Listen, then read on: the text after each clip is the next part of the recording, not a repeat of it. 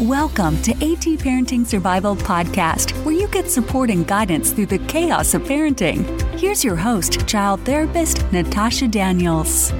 Well, hello there, and welcome to another episode of the AT Parenting Survival Podcast. Today, I'm going to talk to you about how to stay calm, centered, and not too frazzled when you're parenting a child with anxiety and or OCD. And that is completely easier said than done. Now, I do want to talk a little bit about my podcast format for just a brief second before we get into that topic, because I have been doing a lot of interviews lately, and I wonder how you're feeling about that.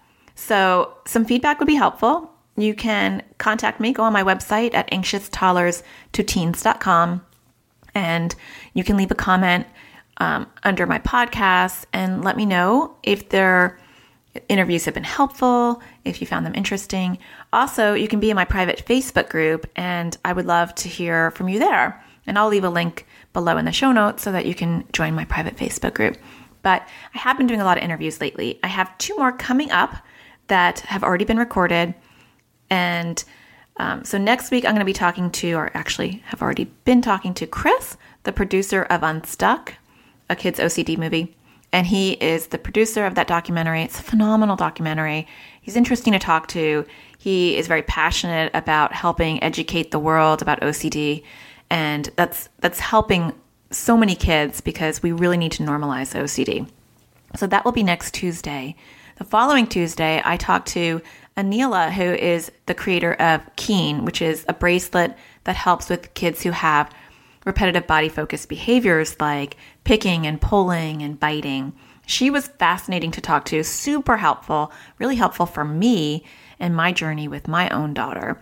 So, next week and the week after are going to be interviews. And then I'm going to take a break from interviews because I've actually missed talking to you directly. so, I want to take a pause on the interviews. If if somebody phenomenal comes in my path and and I really want you to hear from them, I will interview them sporadically. I'll do some interviews, but I think I'm going to go back to talking to you directly because it's kind of I kind of miss it. So anyway, I want to talk to you today about the anxiety that we feel around our children's issues and how to anchor yourself. And so the first thing I want to talk about is realizing that that their timetable to to get better is their timetable and we can't we can't have our own agenda of how quickly or how slowly they're going to get better because we're not in charge of that. And I will tell you, as a therapist and a mom, that's highly frustrating for me because I just see the problem.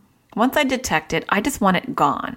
And then when it's not gone, I get anxious about it because then I start to say, oh my gosh, like, what kind of mom am I that I can't fix this for my kid? Or worse for me, what kind of therapist am I? What kind of failure am I that I have all of these skills and abilities that I'm teaching other kids and I can't even help my own?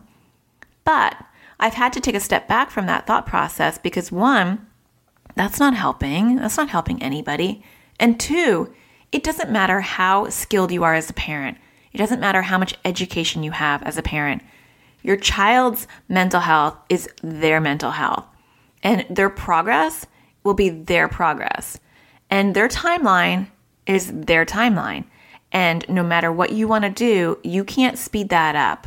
And I've learned that the hard way because I watched my child, my son, not eat and slowly wilt away and lose weight and get really bony and push food away. And I would like feel a jolt of anxiety every time I watched him eat. And it was like this panic, like, oh my gosh, we need to do something right away. But he was not ready to work on it.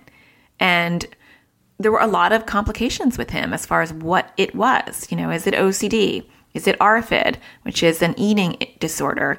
Is it PANDAS? And we're trying to find those answers out, which we're still somewhat in the middle of trying to find all those answers.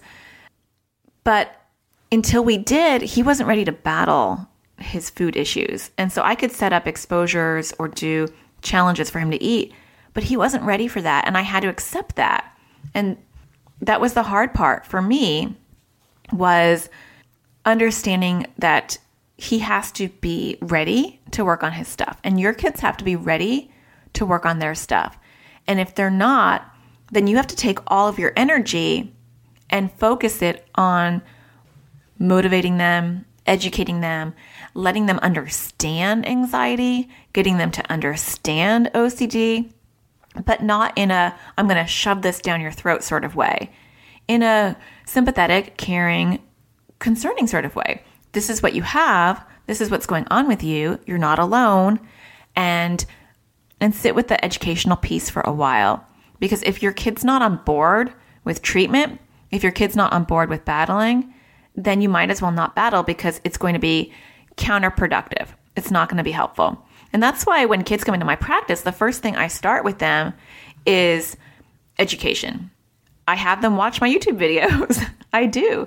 I tell them as homework, go home, watch my YouTube channel and and look at these videos that I make directly for kids so that you understand what your anxiety is. You understand what your OCD is, whatever their issue is.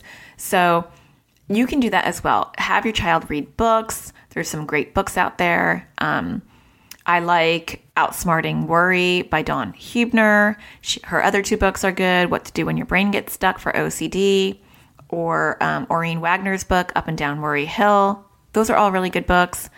Uh, what to Do When You Worry Too Much by Dawn Huebner again um, for anxiety is a really good one. And Anxiety Sucks, not to promote my own book, but I, I always forget to mention my own book. I'm like a terrible uh, self promoter. but Anxiety Sucks, a teen survival guide, my own book, is really helpful, I think, totally biased, for um, kids 10 and older with anxiety issues. Eventually, I'm going to write OCD Sucks, but that is in the future.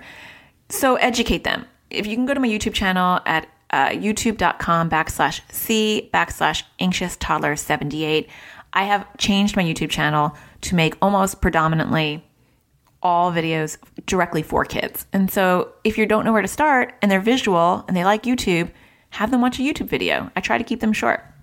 So that is one thing that I've learned is my child is going to work on this stuff when they're ready to. The other thing that I have had to realize is that my kids are going to have ups and downs. And it's progress is not linear. It is bumpy and you backslide. And that's not an indication of failure that you're doing something wrong. It's not necessarily an indication that there's something new wrong with your child anxiety and OCD flare. You have it's cyclical. I kind of equate it to, you know, the ocean. It comes in and it comes out. Hopefully the waves get smaller over time and hopefully you know how to navigate the ocean better, but they it's still going to come in and come out just like the waves come up and down. That's just how life is. And so I'll give you an example from my own personal life. So recently, my kids, two out of my three, started to have major sleep issues again. And I thought we had really gotten better, but I got a little bit lax. So I guess I, am doing some self blaming, and I shouldn't because I'm trying to tell you not to do that. So whatever. But they they started to develop some crutchy type of behavior. So my two little ones, my six and eight year old, started to sleep in the same room because they were anxious, and I thought, eh, okay, that's fine. And then for some reason, their anxiety started to really rev up, and they both wound up in my loft. So I have an upstairs, and it's kind of like an open floor plan. So I have this loft, but it's kind of open. I don't know if that's making any sense to you, but so we have a couch upstairs. Now my bedroom and my, the living room and everything, the kitchen, it's all downstairs. But upstairs, there's like a little loft, which is kind of like a playroom, but it's open, and so there's a balcony, and you can hear everything and then the kids' bedrooms are all upstairs. And so they got in the habit, my two little ones got in the habit of just sleeping on the couch in the loft, totally dysfunctional. And then on top of that, the light was on and they were listening to our, you know, everything that was going on in the living room downstairs. And so my husband and I weren't really able to talk or, you know, kind of relax at night because they were right there. And they were still, even with all of that, on the couch with the light on. They were still having a hard time going to sleep. They still were they It's almost like their anxiety was feeding off of each other and they were both panicking. Anyway, I had this thought like, what is happening? We are living in such dysfunction. And I think even my husband said something like, they're not doing well. And I felt, you know, like, oh my gosh, like it was my failure. They're not doing well. I'm not doing well. I'm not doing well as a parent because they're not doing well. And really, that's a terrible way to look at things because things are going to get worse and they're going to get better. You're going to hit bumps. And so eventually I said, well, my husband was like, we have to stop this. and he was right. And so eventually I said, okay, everybody back in their rooms and we have to work on we have to work on sleep. And we hyper focused on it. And now my 6-year-old, she's going to bed without a problem. I mean, her usual kind of anxious self, but not to the level it was. And I said to my son, you have got to get back in your bedroom. And I said, there are just some limits and some boundaries we have to set. And we're going to just focus on this for a while. And it it is currently still a battle. He's still having a really, really hard time sleeping.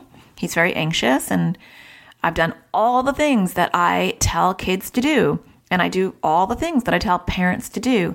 And he's still struggling. And guess what? That's okay because that's his struggle. He has anxiety. It's not that we're not doing enough. It's not that he's not doing enough. We are all doing just enough to help, but he has anxiety.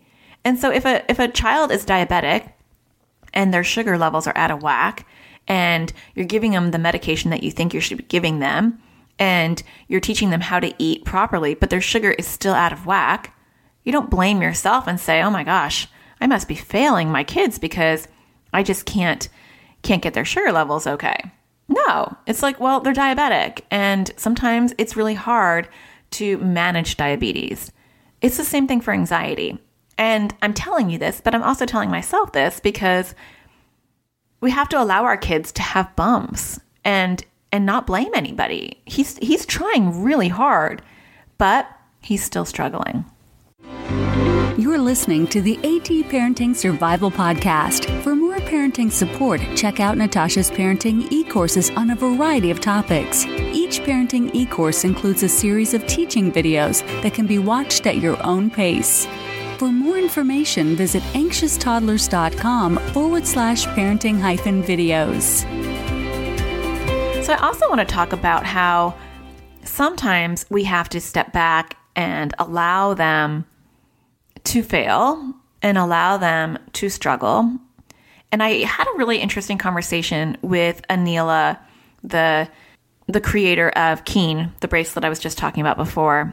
And when it comes to my daughter's picking, it was really hard for me to to be quiet and to be uh, a passenger in her journey and let her drive because with picking and pulling, you're seeing them physically harm themselves. And that's incredibly hard to stomach.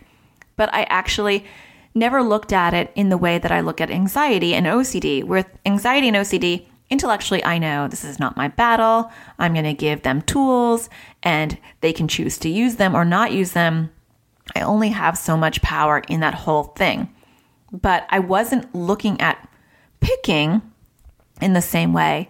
And Aneela, in my conversation with her, and actually we talked to another person that works with Aneela, Ellen, and she was really insightful too. And you'll hear that interview in two weeks.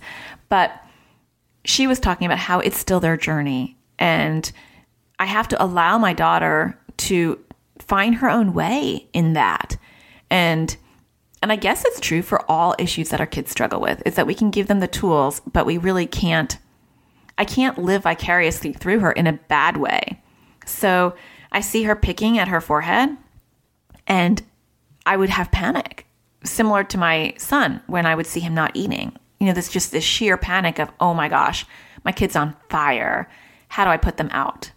And now I realize, okay, I give her the tools. You know, I say, hey, where's your fidget stuff? Or, hey, good job chewing on your chewy topper. we'll talk all about that next time well, when I when I interview Aneela, I'll do an intro about kind of an update on how my daughter is doing with her picking behavior. Because total side note, but picking and pulling and biting behavior, those happen to be highly correlated with kids with anxiety and OCD because it is a comorbid condition. And so kids who have anxiety or who have anxiety or have an OCD are more likely to also tend to have like trichotillomania and uh, picking issues. So, total side note. But I bring that up because it's one, it's currently something I'm dealing with. And two, I mean, it happens so much where I see something happening that I don't like. And instead of condemning my child and being like, stop picking, or to my son, start eating. I don't care if you're anxious about your food, you need to eat anyway. I am being supportive. I'm highlighting when they're doing things right. I'm keeping it quiet when they're doing things that are technically quote unquote wrong or feeding the anxiety. And I'm trying to be positive.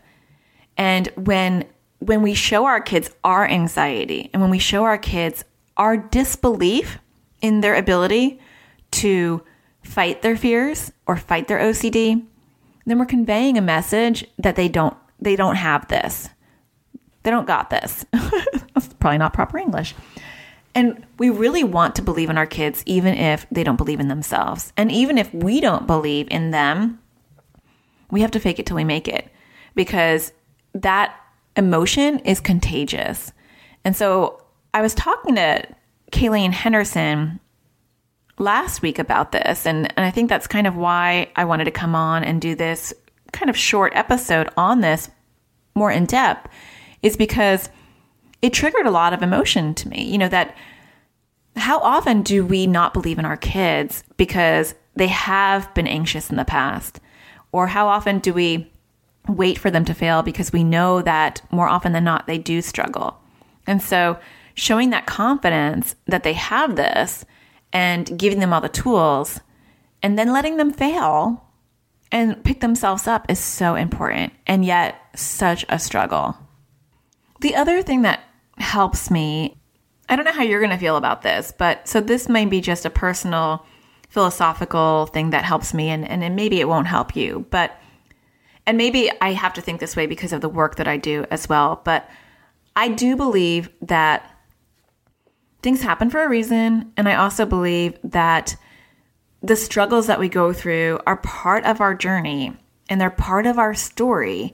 And who am I to interject where I want my child's story to go? I want to give them the tools, but I feel like we have to struggle to come through the other end in in some way or another. We all have our struggles. And for our kids, it happens to be anxiety or OCD, but for somebody else, it might be a medical issue or it might be a social issue or it might not happen until they're 30. I don't know. But I do know that I would not be who I am today without having been through social anxiety. And ironically, I didn't even realize that I had the level of social anxiety that I had, which was actually pretty intense until about three years ago. Isn't that bizarre? So around 43, well, no, that's not three years ago, around 42, when I wrote my first book, and the publisher was like, hey, you should probably have some sort of platform. And I started to develop this blog, and then it morphed into kind of this thing of its own, which is a totally separate story. But I had to put myself more out there and I did a lot more self exploration because I was talking to strangers and I'm talking to you and I'm talking to people I don't know. And people online are cruel. And when you're out there, you're going to get negative comments as well. And as a very, very fragile soul, super fragile, I could not handle anything, any negative comment or anything that even insinuated some sort of negativity towards me. I would crumble. And I had to do a lot of self searching to realize, oh my gosh, I have social anxiety. I can't handle a lot. And so I've come out through the other end and I would not trade that journey for the world because because I am who I am today because of that struggle. And I view things in the way that I view them because of the contrast of how I viewed them before. Now, having said that, we can't pick or choose whether our kids are going to struggle. And so having that philosophy kind of helps because then you're like, okay, well, you know what? it's serving some purpose. They're gaining strength. They are learning how to fight. I mean, anxious kids and kids with OCD have to fight so much more emotionally than the average kid, and they have to be so much more in tune than the average kid that they're developing skills that far exceed probably the average child and the average child's ability. And I wish that didn't have to happen. I wish kids didn't have to deal with that. It's not like something I'd want to put on my kids, but you have to see the silver lining in things in order to function and in order to be positive with your kids. And I always tell parents that I work with, and I believe this as a parent of anxious kids myself, that kids with anxiety and even OCD, I would lump them together, tend to be the most intelligent, kind hearted, insightful people I've ever met. They're empathetic and sympathetic, and they get people. And for those qualities, I wouldn't change anything. Not that I have a choice. So there is that. But I love those other qualities that that go along with the struggle of having a sensitive child or having an anxious child or having a child with OCD. So it's all about perspective. If we if we get bogged down with the negativity, if we get bogged down with the why me?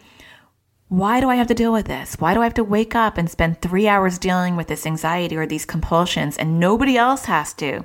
Then you're already setting yourself up for failure because that's your mindset. Now, we all have those days. We all have those months. I mean, heck, some of us have those years.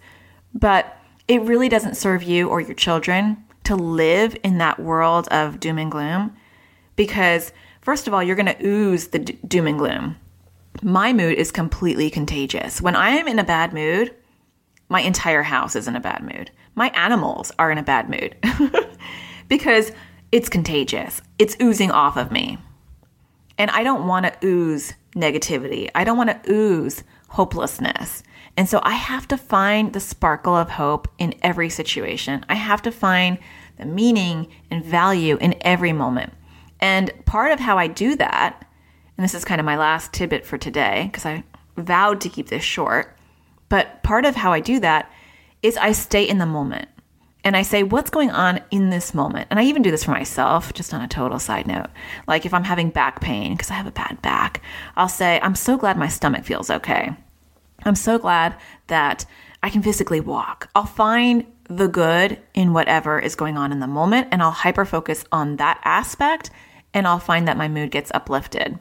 So with my children, I look at each day kind of in and of itself. I'm not going to say what is going to happen tomorrow, what's going to happen in two years, because most of the time when I do that, because I am a product of anxiety myself, it doesn't look pretty. So when I say, oh my gosh, if he can't eat now, in a year, what is that going to look like? And unfortunately, I have a zillion kids in my head to conjure up because I'm a therapist of what that will look like. This is what this client looked like. And this is what he looked like a year later, and that wasn't good. That's going to happen to you. That's not really helpful. And to be honest, 90% of the time I'm wrong. It doesn't go as bad as I imagine it to be. And so it was fruitless to do that and harmful because it turned out okay. So in the moment, when I wake up and I see my daughter picking, she's got a scab on her forehead, and I think, oh my gosh, and my son isn't eating, and he's having his dysfunction you know and my oldest daughter is telling me that she's going to call me and she's not going to be able to stay at school. I say i could look at those and i can hyper focus at all the negative or i say what's going on today? Today monday that's going okay. And i say you know what? All three of my kids are physically healthy. Nobody has a disease. We are all doing okay. Me and my husband we are all healthy. We're not dealing with anything life threatening right now. We're doing okay today. Today is a good day. Today is swim class. Today is an orthodontist appointment. and today is talking to you. And that's okay. All three of my kids right now are doing okay. They're alive, they're healthy, they're loving. So look at the good, hyper focus on the progress, even if it's a small step, and it can change the way you look at your day. now, I know that's easier said than done. I don't have days where I do that. So, this is a reminder for me as it is for you. But I think I think we can get bogged down with the anxiety and it for most of us, well, I don't want to say most of us, but for many of us, we have our own anxiety issues and we can feed off of our anxious kids' anxiety or OCD and it can rev up our own mental health issues. And then it's not helpful for anybody. So take care of yourself. Remember, your child's problems are not your problems. You are there in the passenger seat, and this journey is their journey, and it will progress the way it's going to progress no matter what, because they have to do it, not you. Your job is to take care of yourself, to be uplifting to yourself, to love yourself, as cheesy as that sounds. It's really ridiculously important. And I'm going to talk a lot more about that in the future because that's been part of my own self discovery, which sounds cheesy, but it's important. And focus on today. Don't do the what ifs that we tell our kids not to do. Don't magnify it and catastrophize it and see what's going to happen in the future. What is going on today that is good? and sit with that for a little while. I hope you have a wonderful week. I hope you find the sparkle in everything you do. It's kind of important. And I will talk to you next Tuesday. Don't forget to subscribe. And don't forget to leave a review if you're enjoying my show and you're enjoying the information that I'm providing you. And I hope that you are. I'll talk to you later. Take care. Thank you for listening to AT Parenting Survival Podcast. For more tips and parenting support, visit anxioustoddlers.com.